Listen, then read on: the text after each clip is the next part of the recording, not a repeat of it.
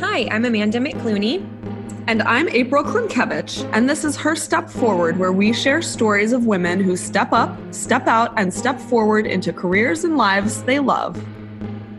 Originally from South Florida, Jennifer Spieth earned a Bachelor of Arts degree in Criminology and Criminal Justice from the University of Maryland and a Master of Science degree in Criminal Justice from Northeastern University in Boston. A police officer since 2003, her previous assignments have included patrol, K9, and the police academy. Jen currently works on the crisis intervention team with the severely mentally ill population in an effort to ensure the requests for service from this population go to a unit trained in this area. Corporal Spieth is an adjunct police academy instructor and regularly teaches courses in mental health throughout the metropolitan DC area. She also loves to travel with her husband and three year old daughter. Welcome, Jen. Hello. Hi, we're so glad you're here today. Thanks for inviting me. Absolutely. So, to start off, I'm going to go backwards in time and think about when we were in high school together and you were obsessed with the X Files. And you ended up pursuing a master's degree and attaining it in criminal justice. So, can you tell us about how you got interested in being a police officer? Yeah, I guess it all does go back to the X Files. My parents were not and are not in law enforcement, and so I did not have any family members to pat, you know, to learn that trade from. And so I was interested in it. I thought, you know, they were two FBI agents kind of investigating the paranormal, which I knew wasn't a real unit, but I just thought the FBI sounded like a really interesting job. So that's what got me interested in that line of work. And I had every intention of becoming a federal agent throughout school. And actually, while I was working on my master's degree, I was applying for federal agencies. It just didn't work out that way. Most federal agencies don't want to hire a 22 year old kid right out of college. They want someone with some life experience and some work experience. So although I interviewed probably at about half a dozen different federal agencies, I did finally get a job offer from them. But in the meantime, I had applied to the police department. I started out as a dispatcher and really liked it, but I wanted to be on the other side of the radio. I wanted to be having the fun and getting into all the excitement. So when the application process opened up for the police department, I applied and got accepted and I went through the whole police academy, which was seven months and I was about three weeks out on my own. Uh, graduated as a as a full police officer when I did get a, a, job acceptance from one of those federal agencies, and I remember being very torn, thinking like, should I take it? Should I not? And I remember speaking to the recruiter on the phone and saying, you know, I just graduated from the police academy and I'm having so much fun and I'm really liking my job. And he said, go be a cop. He goes, I used to be a cop. I miss being a cop. It's a lot of fun. Like, go have fun. Wow. So I never, I never did become a federal agent. And like I said, I never meant to stay. I only meant to be a police officer for a handful of years, but I have been there 16 years now. That's so awesome. And for me, I think being a person who doesn't know anything about being an officer, I'm like, it's so weird to hear you say like how fun it is because I guess in my mind, I would paint a picture of it being like scary and seeing a lot of crazy stuff as well. So I'm glad that you think it's fun. oh, it is a lot of fun. You do see a lot of a lot of interesting things and some really disturbing things, but it is a lot of fun. That's so cool.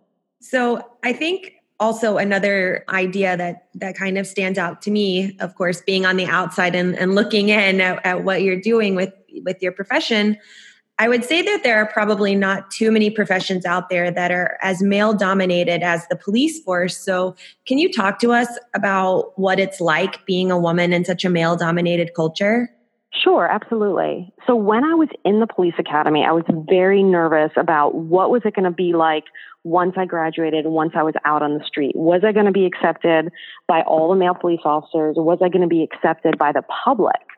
Like, would I have men deciding to fight me because, well, I'd rather fight that little female versus a male? So that was something that kind of gave me low end anxiety.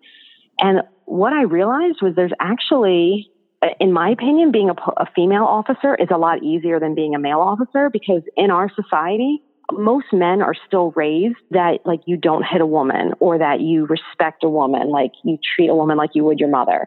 So I'll have, I've been on hundreds of calls where maybe a man is yelling at a male officer and the male officer might be saying, you know, sit down. And the guy says, you're not going to tell me what to do. And I'll just say, sir, sit down, please. And he'll be like, yes, ma'am. And he'll sit right down. and, and I don't even need to raise my voice. So that's just one example. And then also, I only had, I, I can only think of uh, two officers that did not accept me. One just doesn't like women. Uh, actually, both of them just don't like women. But for the most part, 98% of the men on my department, they accept female officers just fine. If you can competently do your job, it doesn't matter if you're male or female or what your race or your sexual orientation is. So that was never a problem. My, my department is fairly large. There's almost 700 officers, and uh, we're probably about 15 to 20 percent are female. And there isn't any different, you know, we don't have any way that you're treated differently because you're a female officer. That was a big relief for me. Yes. I will say the one exception to that though is that when I was in our canine unit, the canine unit is very much still a boys club. Oh. And so that was very difficult. I really enjoyed it. I, I had a, I had a, I was partnered with a dog and then the dog came home with me, but the majority of that unit did not care for me and treated me very differently. There were two men who, who did treat me fairly and treated me equally, but the other eight did not. And it was very difficult. And it was, it was just a very stressful period of my career because I, I enjoyed what I was doing and I enjoyed working with the dog and I loved the dog and I loved watching the dog's talents grow and then kind of our partnership grow but it was frustrating where I would come to training where the whole unit would be together. And my dog, which was young, she and I were young together, we could do things as a team that other more senior teams couldn't do. And they were male teams. And I felt like instead of saying, Hey, great job, you know, that's great that you could get your dog to do that. It was just, they would just treat me worse. Yeah. So the harder I worked, it didn't matter. It actually made it worse for me. The better my dog did, the worse I was treated. So when I got the opportunity to leave, I left. mm-hmm. So I stayed on the police department, but I got out of canine because mm-hmm. it was just, it was toxic and I felt like it was going to give me an ulcer in the long run. Yeah. Were Were you the only woman on canine at that within that unit? I was. Yes. There were two women before me, but they had since left. Mm. Yeah. And they both told me very similar um, experiences as well. So it wasn't just me. Mm-hmm. I can imagine how frustrating it would be to not be accepted by your coworkers, but yet to be accepted by the public at large.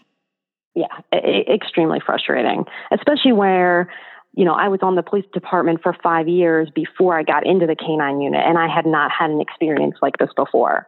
And I mm-hmm. worked hard. I actually didn't get in the first time I tried because we have an interview process and a physical test, and I didn't pass the physical test. And so I worked hard for a year, just getting stronger so I could pass it. And when I passed it, I thought it would be like, great job. And it was almost more like, like, oh, she passed. Like, we're going to have to let her in now. Ugh. Ugh, that's so awful. I know it's awful. And the fact that you, you know, really wanted the opportunity, you probably were, you know, loving your dog, I'm guessing, and then to to just feel like you weren't accepted is pretty frustrating. Yes, it was very frustrating, especially like I said when I would work very hard to make sure the dog learned how to do something because, you know, you have regular assessments and regular practice and um, team training days where they would get the whole unit together and each handler and dog pair would go out and work on things. And, you know, you don't learn everything right away. So some things take like a year, two years to really get proficient at. So I would practice every day on my own with the dog, especially the hardest things. I would practice every single day so that maybe two weeks would go by and then we'd have another big team training day and people would notice a difference. Like oh she has been working hard on her own. Where other people who didn't do any extra work with, with their dogs you could see that they hadn't done any work because then like you could just tell that no progress had been made. So mm-hmm. it was very frustrating. The only good thing about that was that when the dog retired that's how i got the opportunity to leave was she the dog had a medical issue and when they retired her from duty, I got to keep her. So, Aww. so that relationship continued. So I got out, but I got to keep the dog. Yeah, perfect ending. I'm so glad that experience was an outlier for you in your line of work and that that's not typically i mean obviously you wouldn't be there for as many years as you've been there if if that was your experience and so I, i'm actually really heartened to know that in general that you know women are respected and accepted as much as men are. And you had mentioned like you know really it doesn't matter ethnicity other demographics don't come into play. People are treated as equals in general. And i think that that's important although it is disheartening to hear about times when you know times when the world isn't as ideal as we wish it was. But as you're dealing with like really tough issues like this or people relapsing on drugs or having to be first responder to dangerous situations how do you find that calm place inside how do you find the will to either you know how do you kind of separate work from what's going on at home or how do you find the the strength to do what you need to do i think well, you just said the main thing is separate. You have to be able to leave it at work. You have to be able to not bring it home all the time because that's when it starts to just eat at you. We tell these new police recruits uh, that you know this is fundamentally going to change who you are because you're going to be exposed to so many different things. You're going to see things that the general public doesn't see. You see a lot of good people but you also see a lot of people on the worst day ever. Maybe it's the moment that they just found out a loved one died or they found a loved one dead or you know maybe a baby died or you know, it was a car accident drug overdose. They got arrested. Their kid got arrested. Just really really terrible situations and you see a lot of grief. Mm. And um, you're there for long periods of time while people are grieving. And that's where it can really start to eat at you, especially when you see it over and over for years at a time. So you have to have a way to talk about it with other officers. You can't bottle it up inside, but you also have to be able to leave it at work and not bring it home. Mm. And so we do have like a peer support network where we can speak to other officers about it. We always encourage people, hey, you know, if it's bothering you for, you know, more than two weeks at a time, you should really think about, you know, seeing a therapist or talking to somebody, you know, utilizing somebody in like a peer support network, just somebody who has been there, kind of been in the trenches too, and has seen similar things. But talk about it, like get it off your chest. Mm-hmm. And then I also believe in just a lot of self care, you know, like at whatever your interest is, whether it's working out or traveling or hunting or just reading, you have to make time to do something for yourself, to give yourself an outlet, you know, whether you crochet or whatever it is, go to the movies and just relax. Mm-hmm. You have to, you have to get away from work. Mm-hmm. And I'm also a big believer in you can't have all your friends be work friends. And um, police are actually kind of known for this. Like police hang out with police. And uh, I see a lot of my coworkers do that. You know, they have shift parties or, you know, they go on vacation with all their police friends. And um, I have a lot of police friends, but I really don't hang out with them outside of work very rarely because I really need that separation and I just I like I like spending time with other people too that are in other professions because police can end up having kind of a cynical worldview just from some of the things that we see, and I don't want that kind of view to taint my entire life. Mm-hmm. So because there are a lot of just regular, normal, good people out there, and I want to spend time with them. You know, my my mother said, she said to me recently, she said, you know, you are, your sense of humor has changed since you became a police officer. And I said, what are you talking about? She said, you find things funny that aren't funny. And I said, Oh no, they're hilarious. You just don't see the humor in it because you have to be able to joke about it.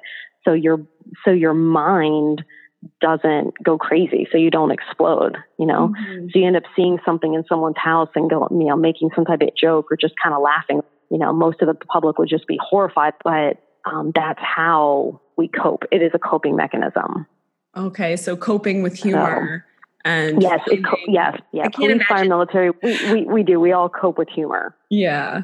Well, I'm so glad that also you, you, one of the things you mentioned is that, you know, from time to time you you guys encourage each other to invest in some, you know, mental health services as well because I know that's something April and I have talked about on other episodes, you know, because there is often a stigma. So I'm I'm actually happy that you pointed that out because, you know, in your line of work, I, I can't imagine the types of things that you must have to process every day. right. Yeah, there is a huge stigma for mental health. And luckily that's changing. And a lot of police officers, especially the younger ones, the newer ones, mm-hmm. are much more accepting because people talk about mental health now and, mm-hmm. and especially when I give a couple examples and sometimes as simple as, Hey, you know, I had two calls that night that were weird. And my husband's a police officer. So I came home and I'm lucky enough to be able to tell him about work stuff. And so I told him about one call and I didn't tell him about the other call because I didn't think it was that big of a deal. And I ended up going to bed and I had weird nightmares all night about that other call, the call that I didn't process. Mm-hmm. And in the morning, I kind of laughed it off. I said to him, you know, I had dreams all night about this woman because I didn't process it and I didn't I didn't tell him. So when I tell people that example, I'll say sometimes something as simple as that might disturb your sleep for that night. Mm-hmm. So you have to be able to have an outlet for that. And there's nothing wrong with that. It's, it's not weakness, it's how your brain heals, and it's perfectly healthy. I love that. So, Jen, just changing gears a bit, I know in the bio we mentioned that you and your husband travel all over the world and you bring your young daughter with you. How do you do it? How do you balance everything to, to take a, a family on the road and travel the world? Yes, so we do. We both love to travel. It's just a hobby of both of ours. And so when we decided to start a family, we said that's something that we don't want to stop doing. Both of us traveled when we were children. He traveled in the summers. His parents were teachers. So every summer they would just go camping, but he said they went somewhere different every year. And then I, I would travel in the summers as well, but my family lived more up and down the East Coast. So we were usually going somewhere different every summer up and down the East Coast. And so it's kind of formed a big part of our childhood.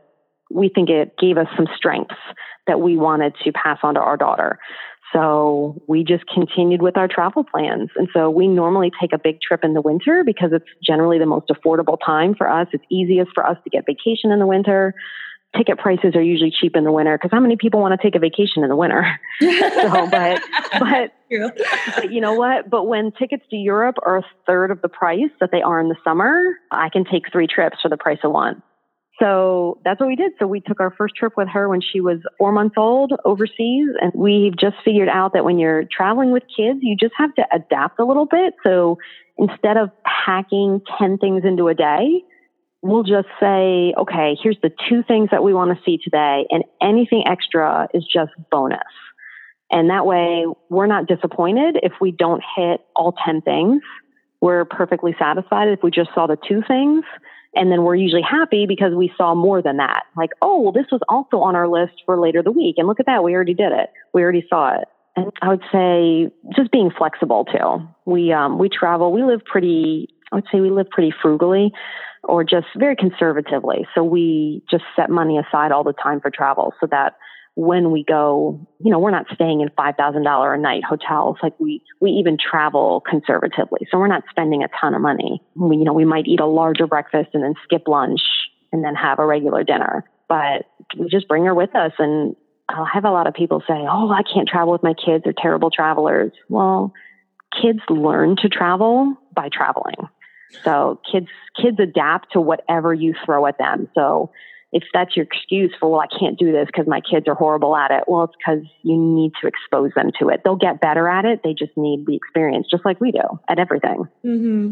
And you've had the ability to really see so many different places, and your daughter has had the ability to do that as well from such a young age. So I think you definitely are able to instill those things that you want to instill and that idea of flexibility that you and your husband are able to have and kind of go with the flow and i've i remember you've told me like sometimes well it was raining all day so plans changed while we were on vacation but then the next day was beautiful so we got to do a whole bunch of other stuff that we mm-hmm.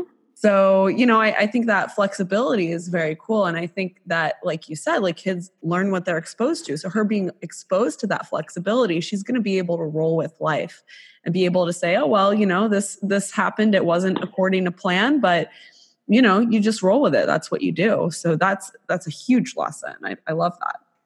Exactly. Yeah. Because, you know, in the end, I mean, we do travel because we like to travel, but, you know, I also am trying to prepare her for adulthood. And that is exactly, that's a perfect life lesson that, hey, you need to be flexible. Things don't always go according to plan. And I'm still learning that too. I still have days where I have trouble with that. So it's good for all of us. Mm-hmm, mm-hmm. Kind of speaking of things that we're practicing or learning about ourselves, is there anything about yourself where you've discovered or realized you have strength in a certain area that came as kind of a surprise to you? I would say I have found out that I'm a pretty good teacher and I was not expecting that. I was assigned to the police academy for a short time, it, about a year. It was a temporary assignment, and I would I would actually love to go back down there. But in my position now, I've become a trainer, and so I I go down to the police academy and I teach certain courses there, and I really enjoy it. And I always get good feedback from it because I think I don't always stick to the PowerPoint, which can be kind of boring. I think people learn best when you give them personal examples. And if you're not afraid to give examples of mistakes, mm-hmm. that's one of my biggest pet peeves is where people won't tell someone a mistake they made. I said, well, how is somebody else supposed to learn? Tell them what you messed up so they don't do it or say, Hey, if you do it that way, here's what's going to happen because it happened to me. and I'm trying to save you the heartache or the paperwork. So that has surprised me. And so I'm thinking about that as a second career when I retire. You know, would I be interested in, in teaching? Whether teaching law enforcement or not, it's definitely an interest. It's so cool. You get an opportunity to um, share what you know with people because you're right. It is about telling them, here's what I've learned. Maybe don't do it this way. Here's here's a better approach to doing it because it's not always about learning from a textbook. Mm-hmm, exactly. Well, Jen, wrapping up uh, our conversation today, our last question, I'd like to know what's your best piece of advice for women who are looking to take their next step forward? I would say everyone has innate talents. You know, everyone has natural tendencies towards things, whether you could be a mechanically minded person. You know, you could be someone that is just very good with the English language or, or foreign language or something. So I'd say just try to take stock in what are your natural talents and then follow your interests because if you're just doing a job because you have to do a job, you're not going to be happy. And so if you follow your interests, if you can be happy and make a living at the same time, and then just drawing on my canine experience, just work hard despite what other people say about you and how other people treat you because you'll have that satisfaction of knowing you know, I did the best I could and I worked hard and I earned that spot there. Whether they wanted me or not, I earned it and I deserve to be there. Yeah. I think that's awesome advice. And I think you have worked really hard and you have earned the joys of being able to travel and, and being able to watch your daughter grow. And I think that's really beautiful. Thank you. You're welcome. well, with that, we want to say thank you to everybody for joining us today. And Jennifer, thank you so much for spending the time with us so that you could share your story. Absolutely. Thank you for the invitation. This was fun. Our pleasure. As always, we're looking forward to sharing more stories soon. In the meantime, check out our website at herstepforward.com or follow us on Instagram at herstepforward for all the latest updates. If you'd like to reach out to us, shoot us a message on Instagram or email us at info at herstepforward.com. See you next time.